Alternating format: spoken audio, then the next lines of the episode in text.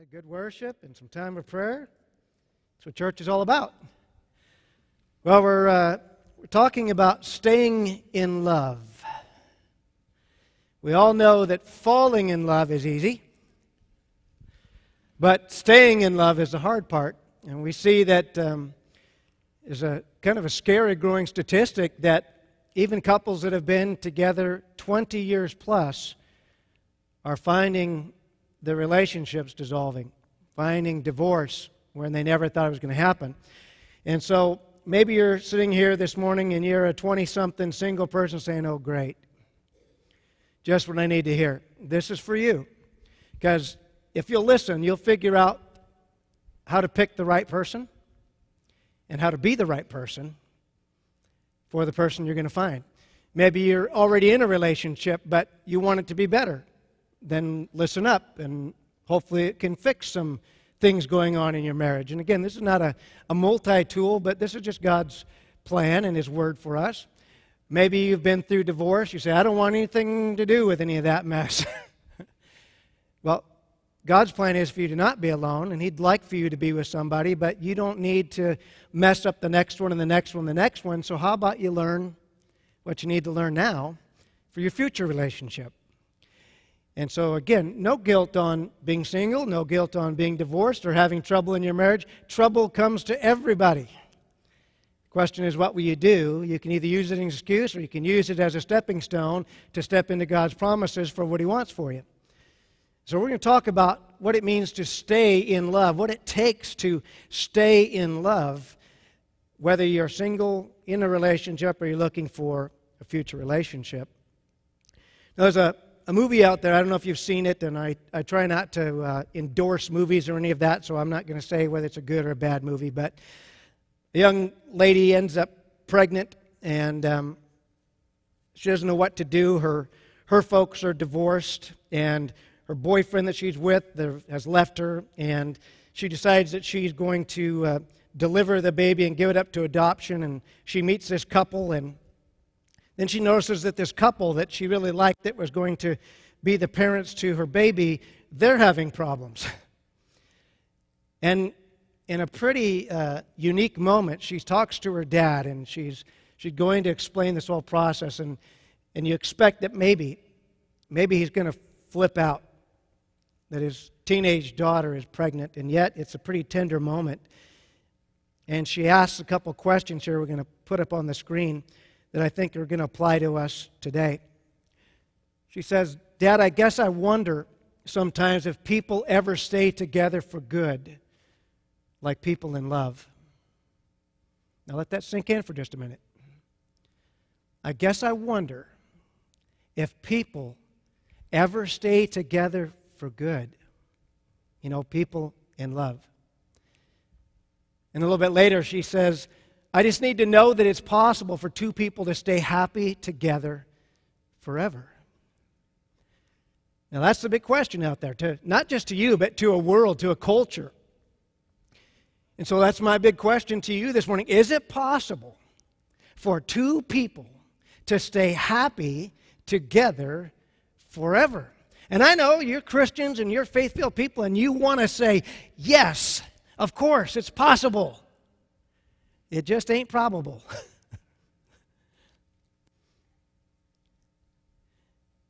but I believe, and you believe, that it's something we all want. I believe we all want to meet that special someone that we're going to spend the rest of our lives with. I believe we don't want to go through this life alone. And I believe we don't want to go through this life paired with somebody that treats us poorly and we have a long marriage of misery. I don't think that's what God wants for us either. And so, as we understand this, just just from the get go, this is just laying the foundation. It's going to be a little weird this month because next week we've got our, our missionaries from Casa Shalom, Guatemala, coming, and they're going to really blow you away with what they're doing down there and uh, how to help them. And, and then at the end of the month, we've got Sean and Holly Baker coming from the Israel Initiative. So just know that this is going to be a little bit different, and, um, and just bear with me as I try to set the foundation for this so that we can truly truly see what does it take to have healthy relationships. Now, why this is so important to me is this. I believe that the world sees a lot more how we live than what happens in this building. And if we have outstanding marriages, marriages that they are envious of, relationships that are strong and loving and dynamic and God driven, then we're speaking a pretty clear testimony of who God is. And we can come here every Sunday and hear good sermons, and if our marriages are a mess and our lives are shattered and we're just people just like them, I guess I would ask myself, then what's the use of knowing a God? because there's a lot more than just being saved from sin. He's given us a life to live. He says He wants it to be an abundant life. And so, if you've been hurt by relationships, and probably everybody here has had a relationship that's gone bad, maybe you're in that relationship right now. But just know that God, through His Word, and through, as we listen to this, I'm just giving just little simple tips for you that maybe, just maybe, we can repair some relationships, hope for better relationships, and even better, if you're not in a relationship right now, hopefully you make the right relationship choice in the future, because that's the worst. You keep making the same bad choice. I've got a person like this in my family. And maybe you've got a person like this too. They're a, what I call a bum magnet. Find somebody and that guy doesn't work out, doesn't want to marry her, is a, just a jerk, freeloader, and then pretty soon that relationship breaks up, and guess what? They're devastated, can't believe this happened, and it's not a very short amount of time before she finds another guy just like that last guy. She's like, it's going to be different this time.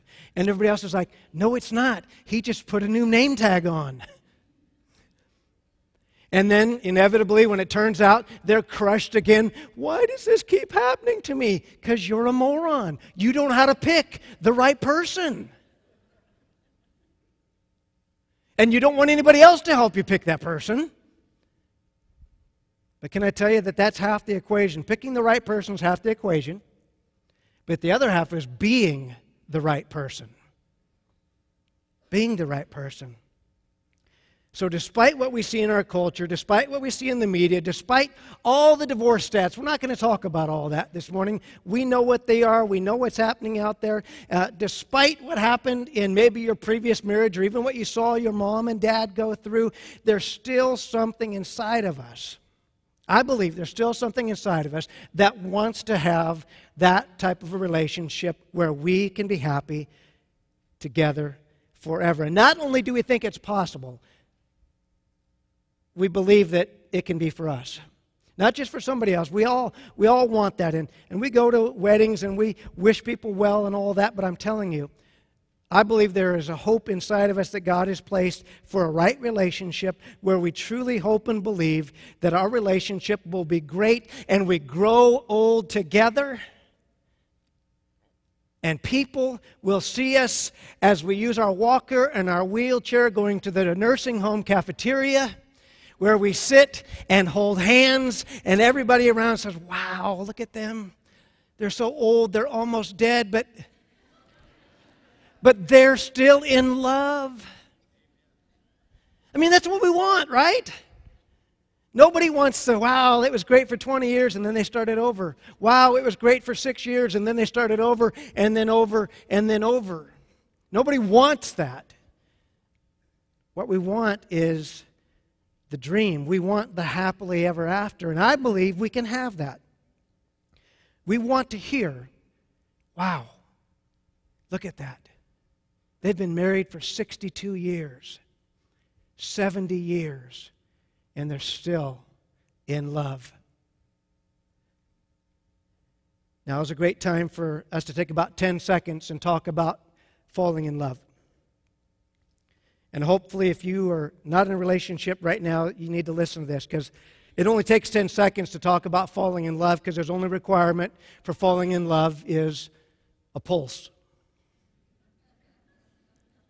If you have a pulse, you can fall in love. That's it. Because we fall in love with people we don't even meet. There's people, oh, did you see that movie with with so and so? Oh, he's just Dreamy. Wow. Did you see that weather lady? Man, she was amazing. Did you see? I mean, and you don't even know them. And there was a time in America where that was very different. Any of you from the 60s that remember Beatlemania? Girls fawning and swooning and screaming and crying over four British guys they had never met before. And girls putting up Leif Garrett commercials or pictures on their walls and, right? Teen Beat and I don't know if you remember some of those. We were weird people. I don't know what happened in the 70s that, again, all the guys had long hair, all the guys had their shirt open to about here. None of them had hair on their chest.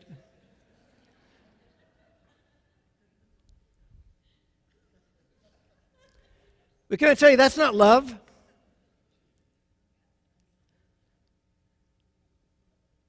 Did you know that in the United States today there's over 1,500 matchmaker organizations? So it's never been easier to fall in love, but it's never been more difficult to stay in love. And believe me, there's a big difference between falling in love and staying in love. It's hard to stay in love, I believe, because there's so few of us who have actually seen it modeled. And maybe you saw your parents, maybe you didn't, but even if you did see them, you probably didn't tune into what it took to watch what, it, what they had to do to become a successfully long term married couple. Many of us see the shattered lives of the people around us, or worse, we take our cues from the media or from the culture around us, and we don't really know how to model what does it take to stay in love forever. What does it take to have a great, amazing love relationship? It's a great question. Well, I'm here to tell you what it takes. According to a bunch of smart people who sat down and decided what was needed to have a great relationship, this is what it takes. It takes for you to have a very strong and consistent amount of respect, encouragement, comfort, security, support, acceptance, approval, appreciation, attention, and affection. This is what the experts say. We need large, consistent doses of respect, encouragement, comfort, security, support, acceptance, approval, appreciation, attention, and affection. And it sounds exactly like the family I grew up in. How about yours? Now, think about that list for just a minute. Consistent, large doses of all of that is what's required to have a healthy long term relationship. I mean, what are the odds? And even if you got that, even if you had that family, what's the odds of you finding another person, the person you want to marry, that had that? Because that's the trick, isn't it? You see, if we had all that and we find somebody else that had all that, we would have a great long lasting, I love you forever marriage relationship. But the problem is we don't have those things, and then we find somebody and we want it from them. We want them to give it to us. And what started out as long hugs and kisses becomes a headlock saying, Give me affection. give me attention. Give me the respect that I'm due. Give me, give me, give me, because we need it. And when they can't give it to us, and I'm just telling you, nobody can give it all to you.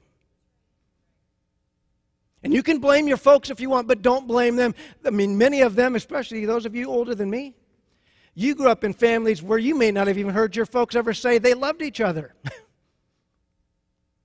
it was just expressed through hard work and doing the laundry and raising the kids and going to a plant job for 30 years. And that was love. And you probably had some ideas and said, you know, Dad, don't you love me? Well, of course I did. I just beat you the other day. What, what do you want? Dads didn't sit down in those days and read for 30 minutes with their kids or play Call of Duty for an hour and a half. They went to work, long hours, came home, fixed cars, did plumbing, did the stuff they had to do, and they were fathers. And it doesn't mean that you get to check out and say, well, uh, it doesn't matter anymore. What really matters is all of these things don't help because what happens is you find somebody based on how they look and how you feel around them. And then when you realize they can't give you all of these things, they're not so cute anymore. you know, can you help me find respect and encouragement, appreciation, or are you just cute? You know, can you give me the attention, the affection that I desire, or do you just have a good job? And pretty soon, none of that really matters when we don't have the internal stuff that we really need. The stuff that makes us whole, the stuff that really makes for the glue of a long term relationship, because looks fade. Right? My wife and I had, we had some awesome older couples at a previous church. Their name was Ralph and Jeannie. Still in love, still wonderful, uh, just and, and funny and honest and blunt. And, and I love that on their, on their refrigerator they had a big magnet, about four by six, that was in bold print that said, Looks don't last, but cooking does.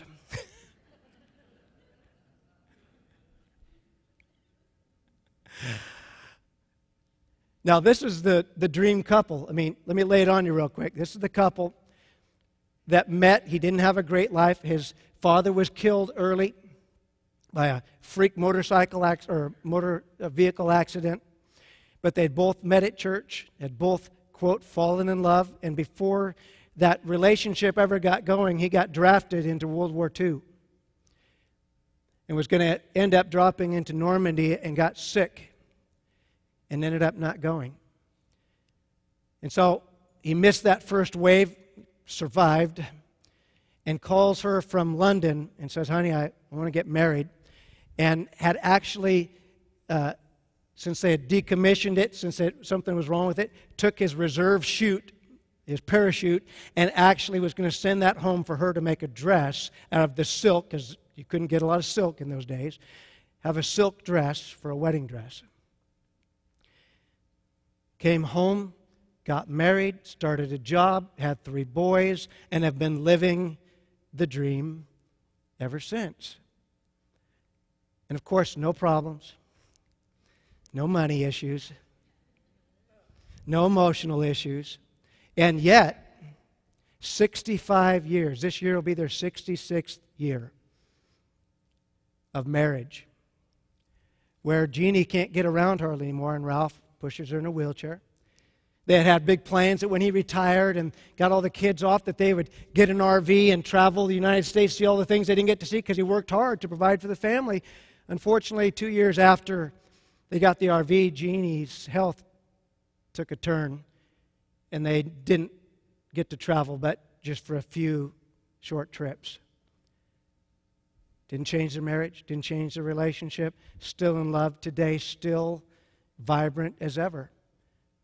And you can either feel guilty about that or realize after long conversations there was times they wanted to kill each other. But they made some decisions. They made some decisions. And, and some of these things we just have to own up to and realize that if it requires to have that list, if that's what it takes, then probably most of us are doomed. But can I tell you that there is more hope than just that list? But there's some staggering things that we have to understand. Last year in the United States, 40% of the children born were born without a father in the home. 40%. Now, if it takes that list for a child to have a right relationship, how will 40% of them that won't know the love, attention, respect, affection, encouragement of a father, they're going to struggle in relationships? And maybe you're one of those kids and you've grown up and not known what it's like to have a, a, family. Maybe you grew up in a broken home, or you've had several fathers come through your world. You've had no fathers come through your world. You've had mess happen in your life. And if you're dependent on that list, then you just have to check out and say it's not possible. But I'm here to say it is possible. Because there is a way to overcome those things despite how you begin. But it's not about that list. And so I, I'm telling you, we can't continue to take our cues from medias and believe the stats. But the second problem that our culture deals with is we have a really, really, really low threshold for pain in relationships. Now, what that means is it doesn't have to get very bad before we're looking for the door. It's, it's getting hard, and I'm out. And unfortunately, with every passing generation, that threshold is getting lower and lower and lower. Her hair dryer was too loud. I'm gone.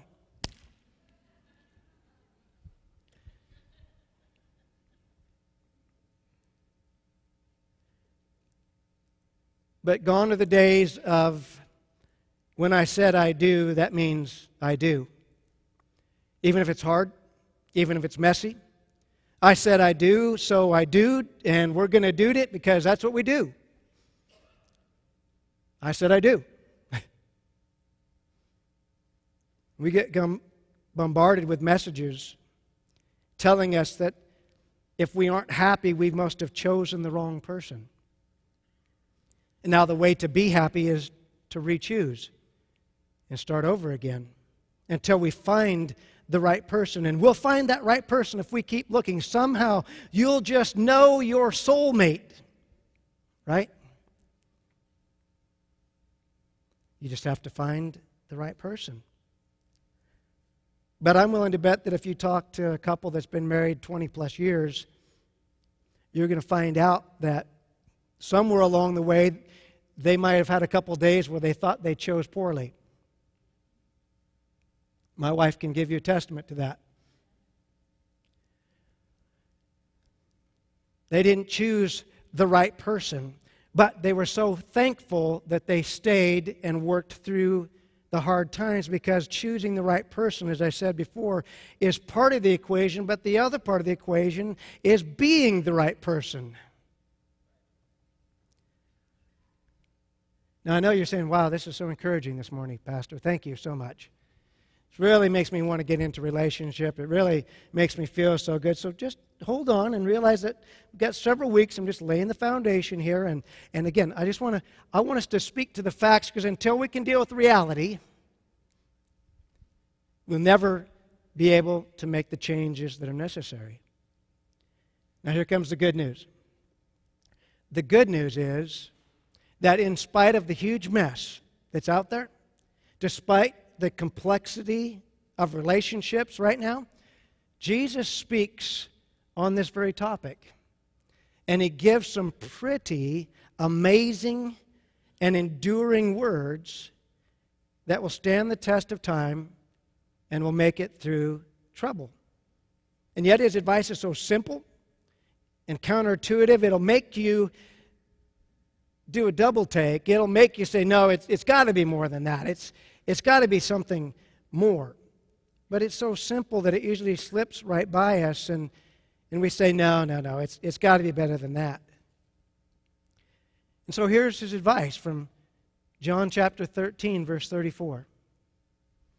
This profound, counterintuitive statement about how to have a great relationship is this love one another. Now, for those of you that are expecting really something shocking, you're saying, come on, Pastor. That's as deep as you can dig. I mean, you should have spent a little more time studying on this one. Hang on for a minute. He says, I'm giving you a new commandment. That means it's an imperative. That means it's ongoing. It's not just a one time deal. Keep doing it over and over and over and over and over and over and over and over. Really, he said, keep doing this till I come back. And then he says something interesting. You want the deep? Here's a little bit of the deep. That word new doesn't mean like it's this brand new concept. They knew about love. God had told them this all the way back in Deuteronomy. Love the Lord your God with all your heart, all your mind, all your soul. They understood that. He says, I want you to see this as, and the, the word that he used really means fresh. I want to put a fresh new perspective on this for you. Not only am I asking you to love, I'm asking you to love each other as I loved you. That's a whole different thing. Because what we think is love, depending on what your version of love is, we understand that. But how about this new perspective, this fresh new attitude of we got to love like Jesus loved us? Now, let's be honest for a minute. When Jesus came and died for us, how many of us were perfect? No one. Filthy, horrible, backslidden, rebellious sinners. Even those of you that were raised up in the church, sinner. Without him, you would have went to hell. Period. He found us when we were still sinners and yet still loved us and gave his life for us. That's the type of love he's talking about. And he didn't just do it once on the cross, he had the patience to put up with a bunch of lunk headed disciples for three years asking all types of stupid questions, still not getting who he was. Even having Peter says, No, I'm not going to let this happen to you. And he had to rebuke him. I mean, these are the type of guys he's dealing with.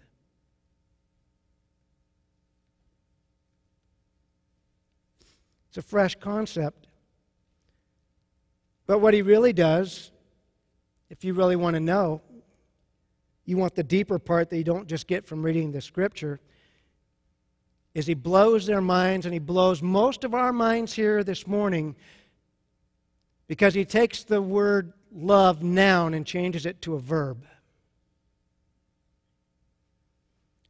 We're going to take love from feeling to action. And so from now on, I'm not telling you to feel that person, I'm telling you to verb, act in love towards that person and act like I would act towards that person. That's where, whoa. Think about your marriage right now. What happens when the feeling wears off and now it's verb? You want to know what it takes? It takes making that transition right there. That's the first perspective. Because I'll tell you, you stay in a relationship long enough, she ain't going to look like she looks 30 years from now. No matter how much Mary Kay, no matter how much lipo, lipo, suction, this, that, whatever, you can lift, tuck, grab, drag, whatever you need to do, but she ain't going to look like she looked when she was 20. And for a real refresher, guys, look in the mirror. All that hair that left your head's now growing out of your ears, cool.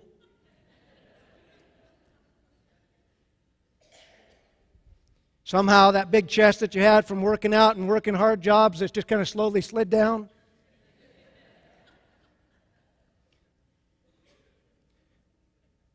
You find yourself, even though you're five foot ten, shopping in big and tall.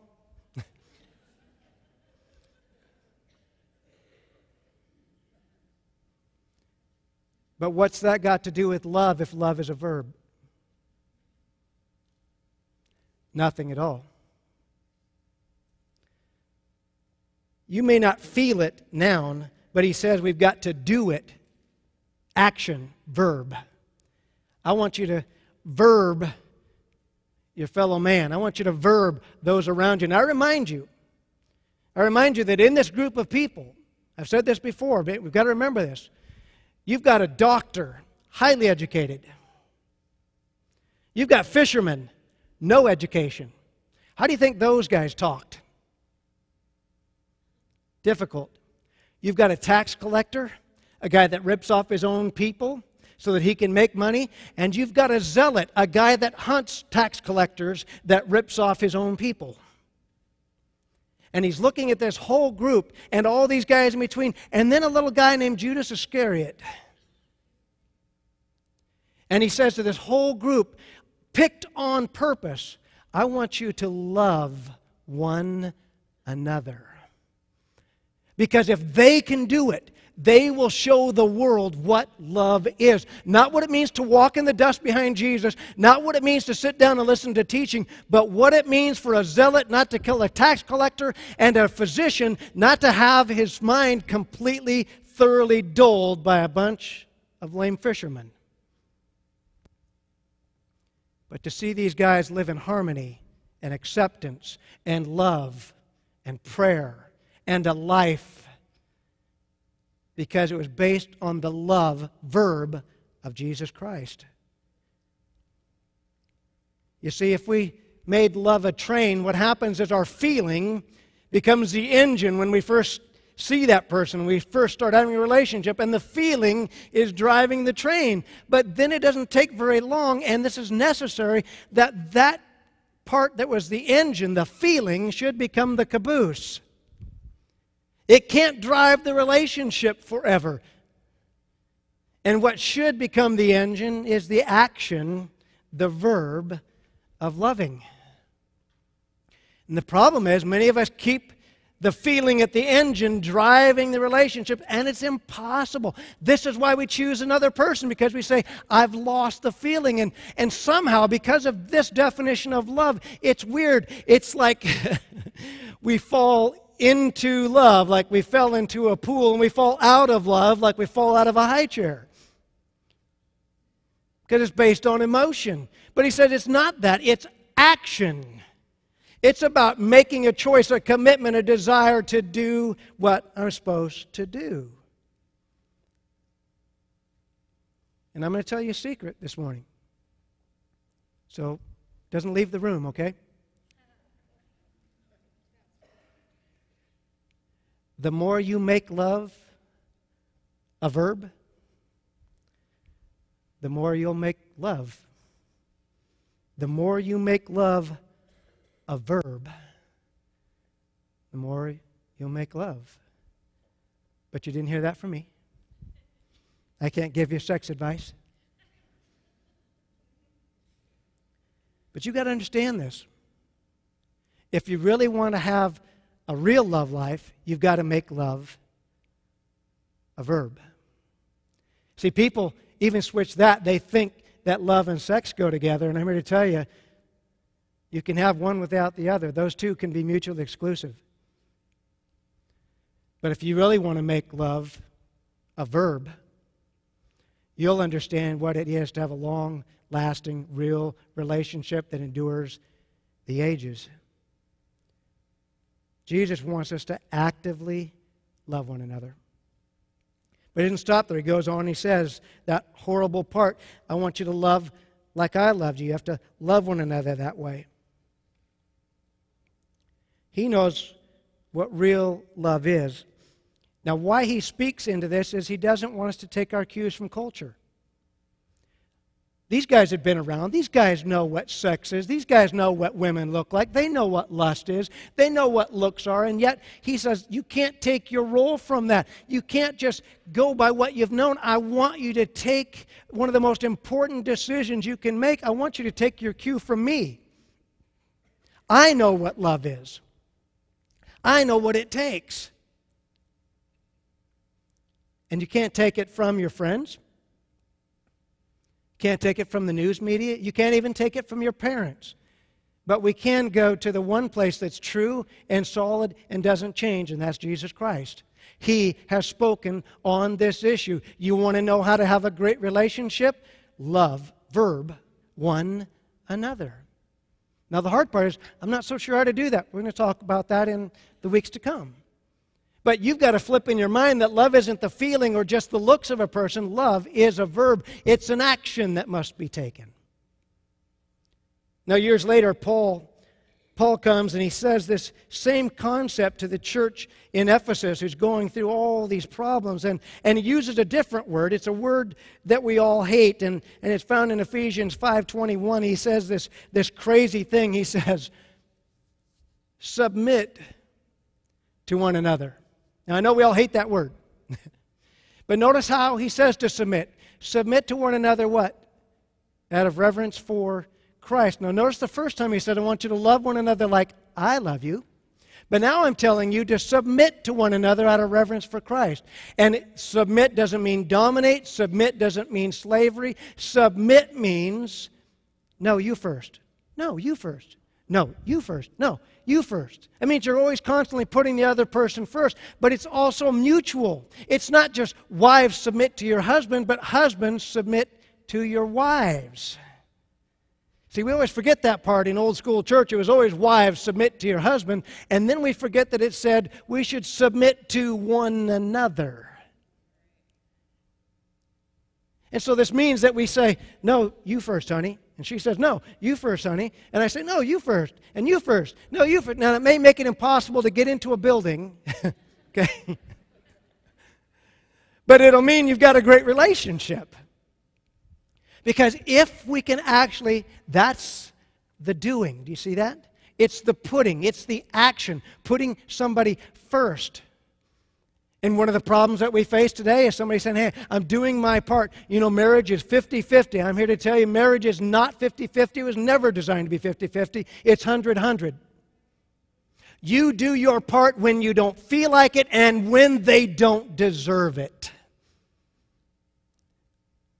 He doesn't deserve my respect. Does he deserve, do you deserve his love? You wouldn't be surprised how many women get offended when I say that. They come to my office. It's like, I've got no respect for my husband. I said, Well, you should respect him anyway. I just can't. And I said, Well, what are you going to do to earn his love? Well, I shouldn't have to earn his love. Then why does he have to earn your respect? When the Bible says, Women, respect your husband, it's an imperative, it's a command, it's an action. Husbands, love your wives. Well, imagine if he said, Honey, I'm going to love you when you earn it. Makes you feel good, doesn't it? Huh? Dear, I just don't feel like you're loving me. Well, you haven't earned it. Sorry. Aren't you glad it doesn't work that way? Aren't you glad that's not what Jesus wants for our lives? He's like, you do it even when they don't earn it, even when they don't deserve it. On their worst day is when love kicks in. That's the submission. You're a horrible mess, and I love you anyway. just like Jesus did for us. It's a choice, regardless of how you feel. And no, it doesn't make sense, but it's exactly, it's exactly what he's talking about.